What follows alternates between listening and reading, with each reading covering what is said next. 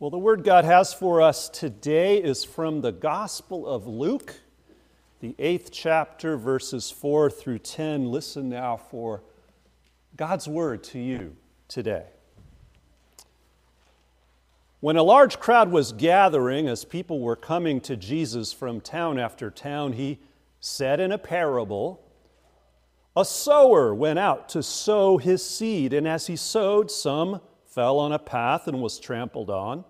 The birds of the air ate it up. Some fell on rock, and as it grew up, it withered for lack of moisture. Some fell among thorns, and the thorns grew with it and choked it. Some fell into good soil, and when it grew, it produced a hundredfold. As he said this, he called out, If you have ears to hear, then hear. And then his disciples asked him what this parable meant. He said, To you it has been given to know the secrets of the kingdom of God, but to others I speak in parables, so that looking they may not perceive, and hearing they may not understand. This is the word of the Lord. Thanks be to God. Let's pray. Loving God, we pray that you will grant us the eyes to see and the ears to hear and the hearts and minds to really understand and perceive your word, your world this day as best we can, wherever we are, wherever we're coming from. Be with us right now. Be our vision. In Jesus' name, amen. So, have you ever had a hard time understanding something you came across in the Bible? I have. I have like what I just read. it comes at the end of what's called the parable of the sower, which appears, really well known story, appears in three of the four Gospels, and it's, it's really the first of the parables that Jesus tells, the first in a whole series of parables about what he calls the kingdom of God. So it's sort of an introduction to all of those other parables, and you might think of the parable of the sower as a parable about parables about what they're for, what their intention is, and what they do to us. So, of course, we think of a parable basically as a relatively simple story, you know, with events and people and characters taken from everyday events that are intended to teach us some sort of a moral or a spiritual lesson. And that's what the, this parable does too. This sower or farmer sows. That is, he goes out and he scatters seeds all over his field, and some falls on good soil, and some falls on bad soil, and the seed on good soil yields well, and the seed that falls on bad soil doesn't.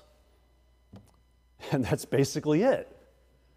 That's basically what Jesus is saying here. And you, you can imagine when his disciples hear that, they you can imagine them saying something like, duh. I mean, Jesus, that's kind of simple, isn't it? I mean, why are you teaching us in parables? And he answers in one of the most bizarre verses in the entire Bible. He says, To you, disciples, has been given the secrets of the kingdom of God, but to others, to the crowd he's been speaking to, I speak in parables so that, looking, they may not perceive, and listening, they may not understand.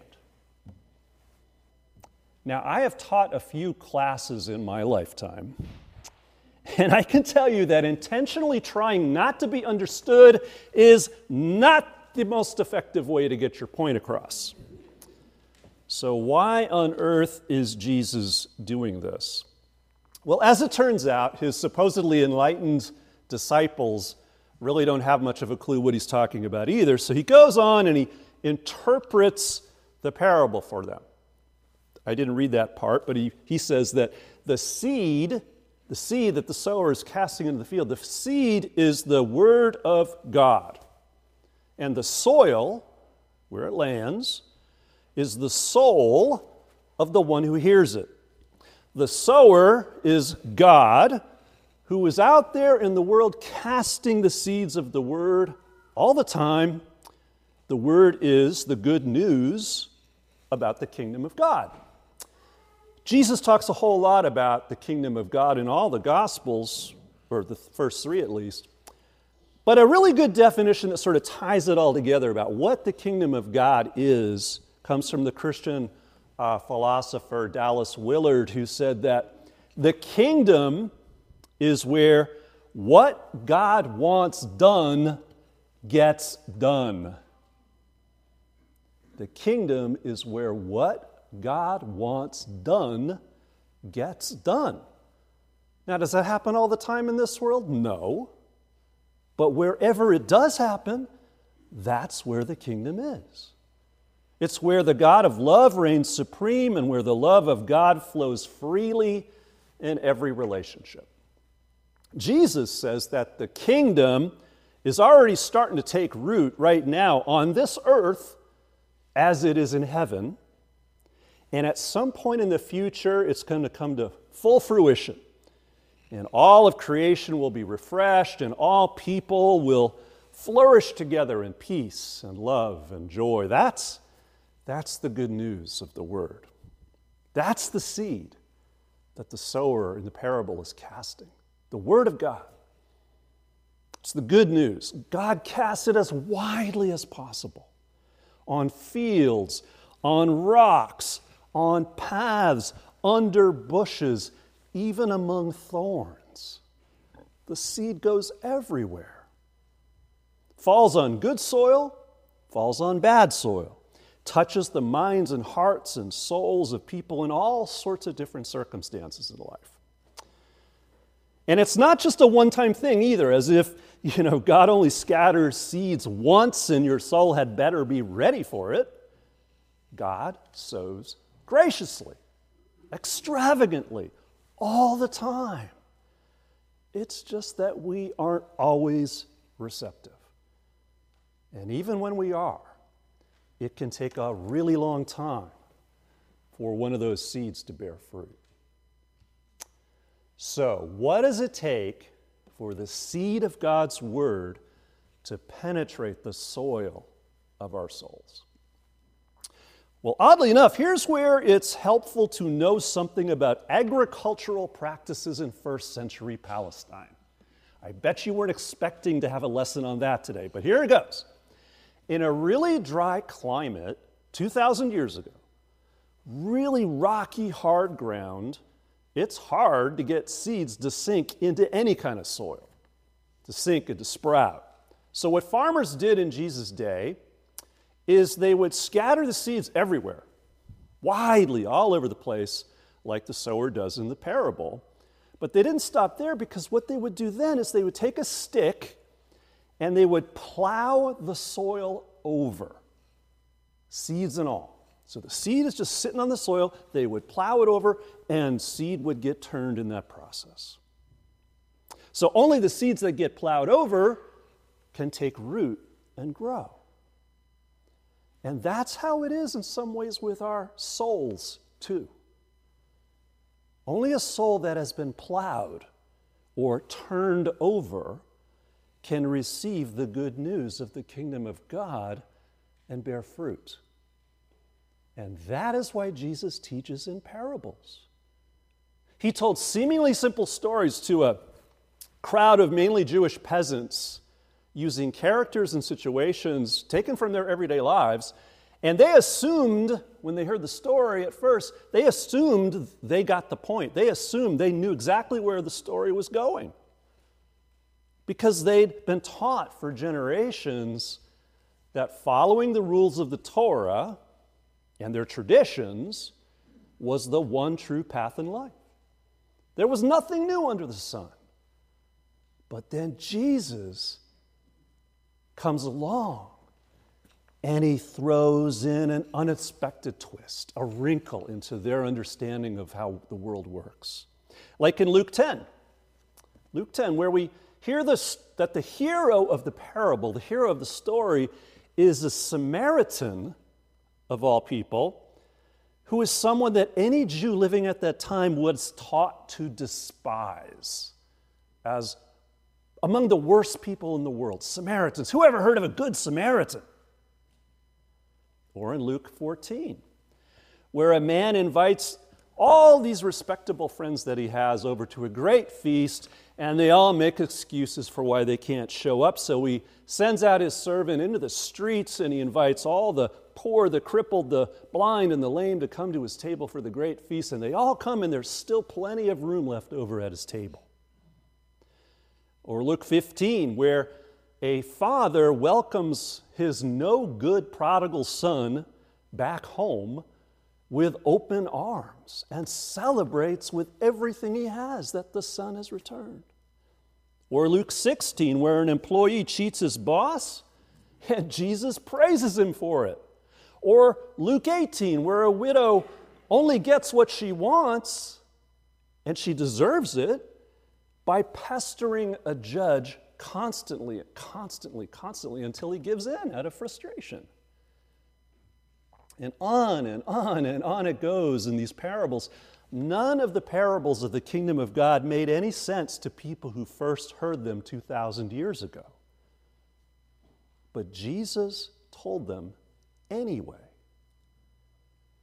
because he was plowing the soil of their souls.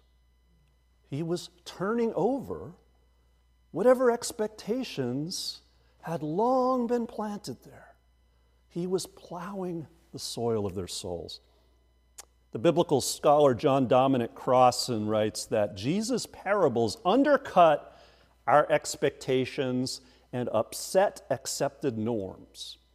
And in so doing, they undermine the credibility of one way of seeing the world, the old familiar way, in order to ask us to consider abandoning it for another way of looking at the world. And then he Crossan writes this The parables of Jesus kick us in the rear when we aren't looking. I really like that. That's the purpose of Jesus' parables, to plow us over. The only problem, you know, for people like you and me living today, is that we have heard these parables, many of us, so many times, over and over again. I mean, how many of you even remember that the Good Samaritan in the parable, we assume Good Samaritan is a great term of endearment these days? 2,000 years ago, it was unfathomable. So these parables have become so familiar to us these days that a lot of them have lost their power to plow over our understanding of the world and open us up to new, new ways of seeing and hearing and being. You know, as, as, as I said, and as is kind of obvious, um, I wasn't expecting to preach this morning until a couple days ago.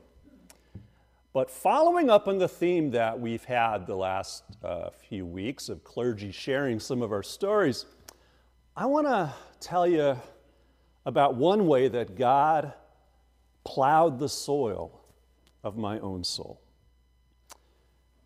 I was. Uh, 25 years old, just finishing my first year of graduate school at uh, UC San Diego. I was pursuing a PhD in sociology. It's where I met my wife, Margaret, who uh, had no idea I was ever going to become a pastor in my life, but that's another story. My primary area of study at the time uh, was the Soviet Union, Soviet society, and so I traveled there quite a few times back in the 80s to Russia and Ukraine and Armenia and Georgia and Azerbaijan. And, and no, I was not a spy.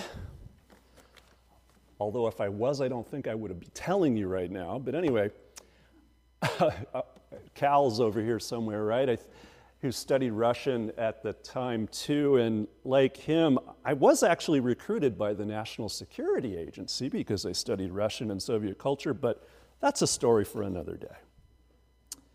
The other focus of my studies at the time was the sociology of religion. So you might say that, uh, well, if you remember a few weeks ago when I preached a sermon uh, about when I was in high school, I had a very close feeling of connection to God and Jesus and the church, just really overpowering. Well, by the time I was 25, a lot of that had faded away. Um, although my interest in religion never left me, and, and actually my personal faith never left me, just my connection or affiliation with any organized religion.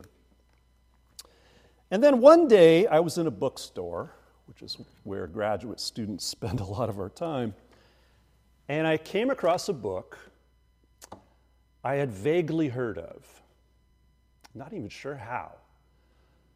It was published in 1948, and it's called The Seven Storey Mountain by Thomas Merton. Some of you have heard of Thomas Merton, I'm sure. I bought that book on a whim, and then I started to read it, and I couldn't put it down.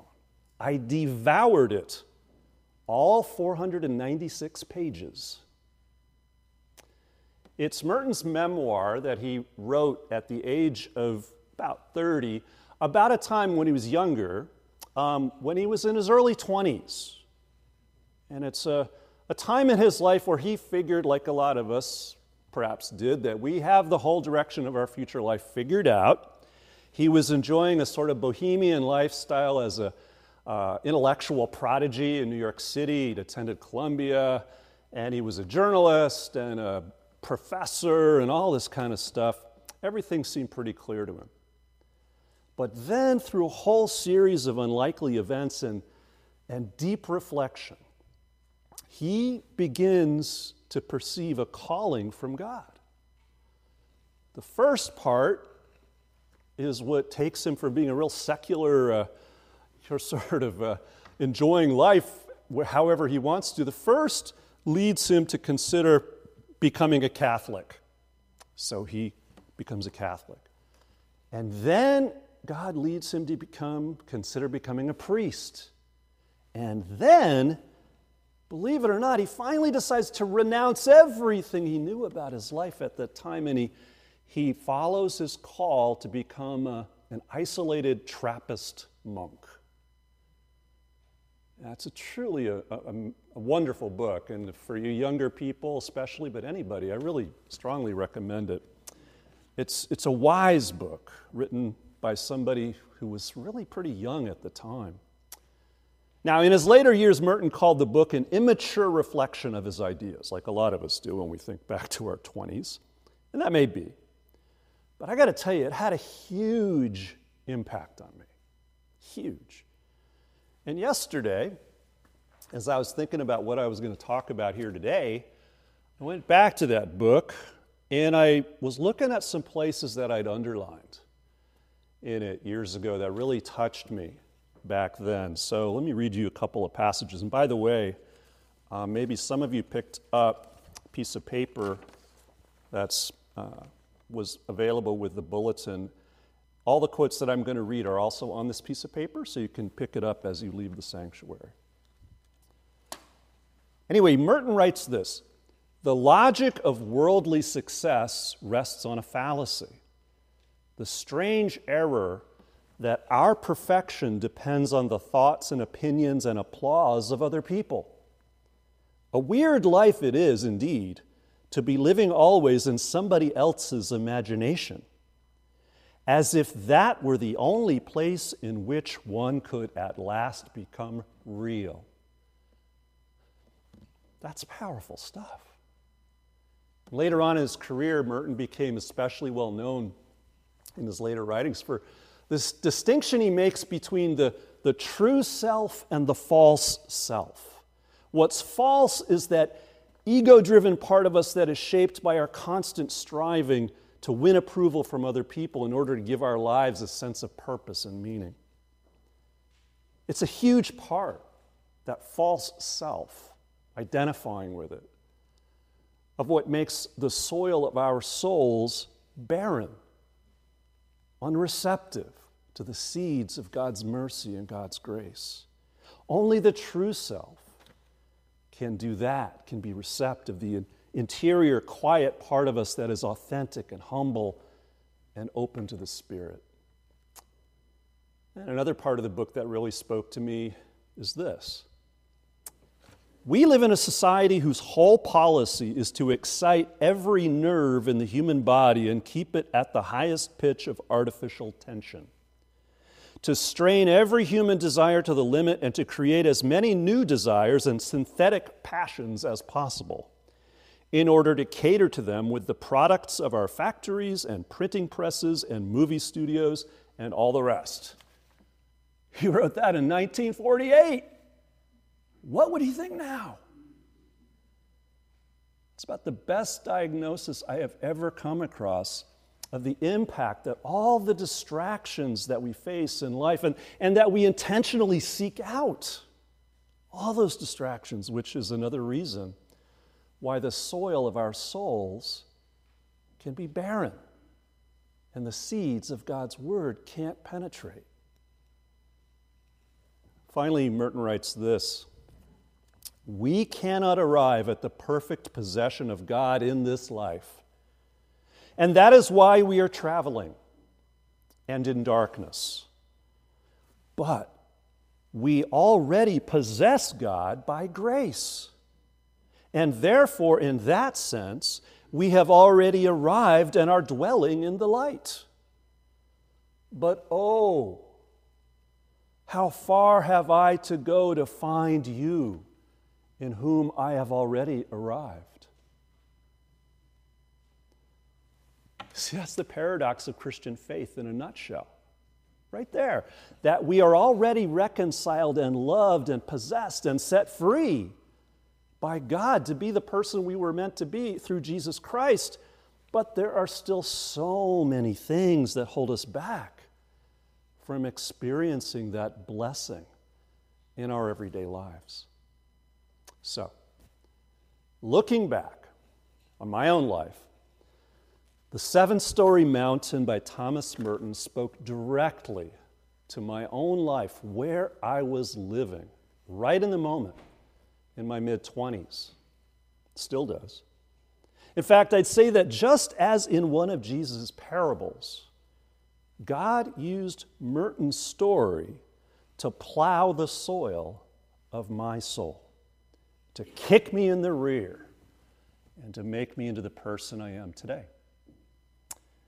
Well, a few years later, after a few more twists and turns in life, I decided to drop the purely academic study of religion and to embrace my own religion, my own faith. And so I went to seminary. And here I am today. You know, in another book that came out a few years after the Seven Storey Mountain called New Seeds of Contemplation, Merton reflects on the parable of the sower. And he writes Every moment and every event in a person's life on earth plants something in their souls. For just as the wind carries thousands of winged seeds, so each moment brings with it germs of spiritual vitality that come to rest imperceptibly in the minds and wills of people. We often think this applies only to the word of the gospel as preached in churches on Sundays, but every expression of the will of God is, in some sense, a word of God and therefore a seed of new life. In all the situations of life, the will of God comes to us not as an external dictate, but above all, as an interior invitation and response of personal love. So this morning, I invite you to think about your own life, your own story. How has the seed of God, God's Word, penetrated your soul, your mind, your heart, your experiences? How have you experienced an inner sense of God's profound love for you as a person? Maybe it's been a really long time since you felt anything like that. Or maybe you've never been quite sure how you feel in connection to God or love or Jesus or anything else. And let me tell you, that's, that's okay. That's okay. It's normal for the spiritual life to ebb and flow. We all go through dry patches, sometimes even bone dry. And you may start to wonder if it'll ever come back or if it was real in the first place. A sense of peace, a sense of purpose, a sense of power, the acceptance that you are accepted by the love of God. But Jesus promises that God the sower is never going to stop casting the seeds of grace into your life and into mine. The thing for us to do, as best we can, is to pay attention and to listen, to perceive as best we can. And know that even now God is planting seeds of love and mercy and peace. May take some time for all that to grow, but they will. And they will bear fruit in abundance in your life and in mine. In Jesus' name, amen. Well, I'm going to invite uh, Krista up to sing the offertory, and I'll invite the ushers up now to receive the offering uh, as we respond to all that God has given us the grace, the mercy, the seed of love. Let us respond graciously and generously ourselves.